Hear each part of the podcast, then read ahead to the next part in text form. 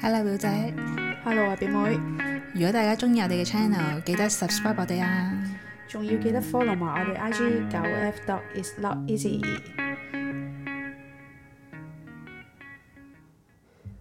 二零二三年嘅第一日， 我哋又即係錄音啦，嗯係我哋上要嘅日子都錄音，好似全部撞晒啲重要嘅日係子，聖誕節啦，跟住同埋相片嗰一日又係咁啱係二二年嘅最後一日，跟住去到二零二三年嘅一開頭又係我哋固定要錄音嘅日子啦。嗯上一年咧好似有好多嘢我自己冇完成到啊。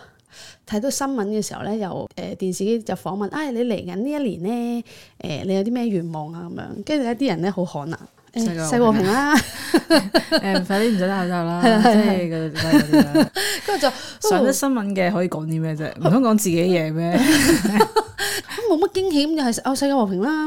佢話希望係咁啦，身體健康啦，都係嗰啲好行嗰啲。但係佢有一個講環遊世界。 我先突然間醒起，哦，到底佢哋有冇諗過啊？定係即係好似我之前咁樣，點解會出呢啲答案呢？咁樣咁我就又諗咗一下咁樣咯。哦我覺得係咁上得電視唔通講私人嘢咩？哦，咁啊，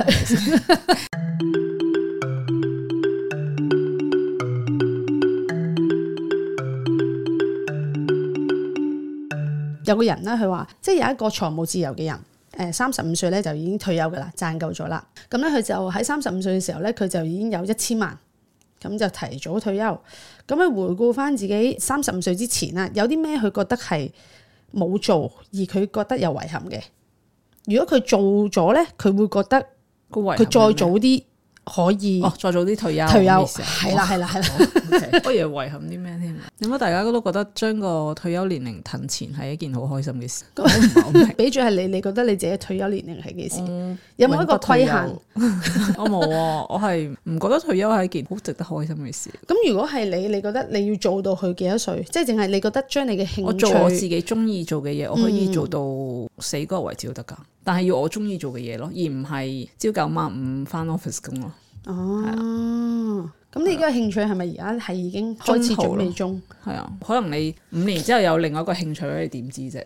有好多嘢你唔知噶嘛。我但係就 open 去接受所有嘅可能性啊。講翻先，嗰、個人咧，佢就話應該咧喺我年輕嘅時候咧，我要做多啲嘅就係多啲講 yes，少啲 say no。啱啊，呢個對於講吸引力法則都係啱嘅。嗯即係你成日 say no 嘅話，即係宇宙真係覺得你唔要啊嘛，嗯咁嗯咪。拎走咯。佢自己有個故事啦，就係佢二十歲嘅時候咧，佢成日都好怕失敗嘅，所有好多嘢逃避咗個問題咧，都冇去解決嘅，所以佢覺得呢一樣嘢咧係佢覺得有遺憾嘅一樣嘢啦。跟住另外咧一樣嘢就係佢話唔好同人哋去比較。如果成日攞你自己呢個唔同人係比基較本，嘅咩？即係唔係啊有啲人唔係真係啊，好我嘅意思鍾意比唔較㗎係基本，即係唔係基本一定要做到，而嗯係。人係好容易去陷入比較，呢個係非常之嗯正常。但係你要知道自己係比較緊咯。即係如果你係我明明喺度比較緊，但係我唔知道嘅，你會好痛苦。或者佢唔但係嗯認咧，咁咪即係唔即係佢知喎，但我唔認咁咪仲衰。佢唔喺你面前認，可能佢自己同自己嘅時候哦認咗係 O K 嘅。哦，即係佢內唔心喺你面哦前認，可能係個面子咁，但係佢都要知道我係喺你面前，我唔認，我自己同自己嘅時內心深候處我認，咁係 O K 嘅，即係都係嗰個你自己知唔知你自己做緊啲咩咯？我覺得。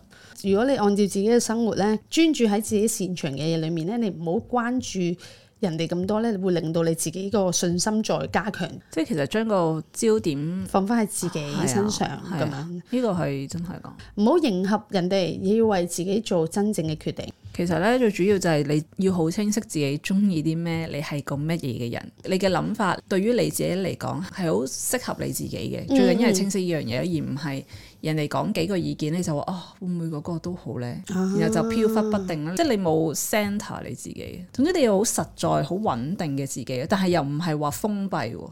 因嗯為封閉就係我唔聽你嘅意見錯嘅，全部都錯嘅，全部彈走咁樣，而係你可以接受，但係你可以思考下係咪 match 到自己呢？咁、嗯你可以接受，亦都可以哦，我唔接受，但係唔接受亦都唔使話你錯啦咁樣。咁但係佢仲有話啊，你唔好擔心人哋對你嘅睇法，會更加知道自己。我想問下，想要啲我想乜嘢問下啊佢而家列出呢啲係佢如果做咗就可以更加快啲退休咁樣係咪？佢覺得自己當初但係可呢以個再做好得 似有好啲，呢啲咯，個係做人嘅 做人嘅宗旨嘅嚟啊咯。係啊，呢個係做人嘅宗旨。就算你唔想退休，你都可以做嘅。跟住另外就係減少開支啦，即係起碼一半嘅嘢儲起咗佢。啱嘅，真係或者唔係減少開支，係減少一啲負擔咯。嗯因為好多時候我哋中意買啲電話嗰啲啦，哦，係啊，即係你又要供啊嗰啲咁樣，供就真呢係唔得啲就係一啲嘅負擔，即係好似之前咪有啲誒呃健身室會籍啊嗰啲咁樣咧，嗯呢啲、就係不必要嘅負擔。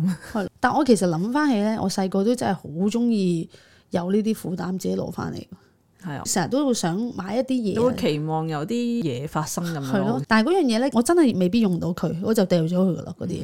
其實我都係近呢幾年先有啊，其實有多人啲嘅最好容儲蓄習易慣嘅，因為陷入喺嗰、個你會慾望好想得到噶嘛，呢啲好正常。我覺得廿零歲，即係如果能夠廿零歲都好清晰呢一點嘅話，咁就真係好勁嘅。同埋佢戒咗嗰啲咩誒每個月訂閱費啊，即係嗰啲譬如係啊呢啲 Netflix 啊，即係 Disney Plus 啊，都係一一個個。就夠咯，唔使好多咯。但係你諗下，其實而家全部嘢都係要訂閱嘅。當你條數加埋加埋咧，每個月條卡數係啊就好 貴，係啊認即係真每個可能係六十八蚊、九十八蚊咁係啦。樣，跟住加埋第之十後個已經一千 蚊。我前排先即係 review 下我自己張誒信用卡個張單啊，將一啲不必要嘅開支去降低，而令到我每個月固定要俾嘅錢咧，其實已經相對少咗好多噶啦。嗯同埋我冇供一啲嘢咯，即係除咗保險啊啦，即係我一次過即係一年或者半年咁去咁俾會啦。保險真係一個負擔，保險係一個負擔，係咯，會唔會太多啊咁？使唔使 cut 下？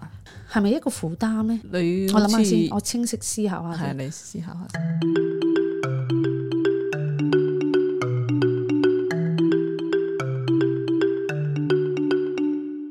對於我嚟講，誒、呃暫時有份工去供嘅話，咁就唔係負擔嚟，覺得 O K 嘅，好似有個咁但係保好障嗯似係一咁樣個心理嘅壓力咁樣喎，你會唔會覺得？如果我而家呢個 moment 決定要去闖一番事業，假設係咁樣，佢會係我一個負擔咯，係咯，係啦，咁即係即係如果係真咁係樣，負擔係啦。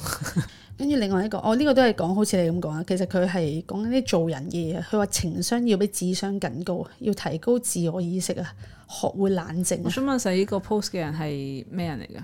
佢係一個理財專家，係而家佢四十一歲噶啦。咁佢三十五歲嘅時候咧，佢就已經累積到一千萬啦，佢就可以退休。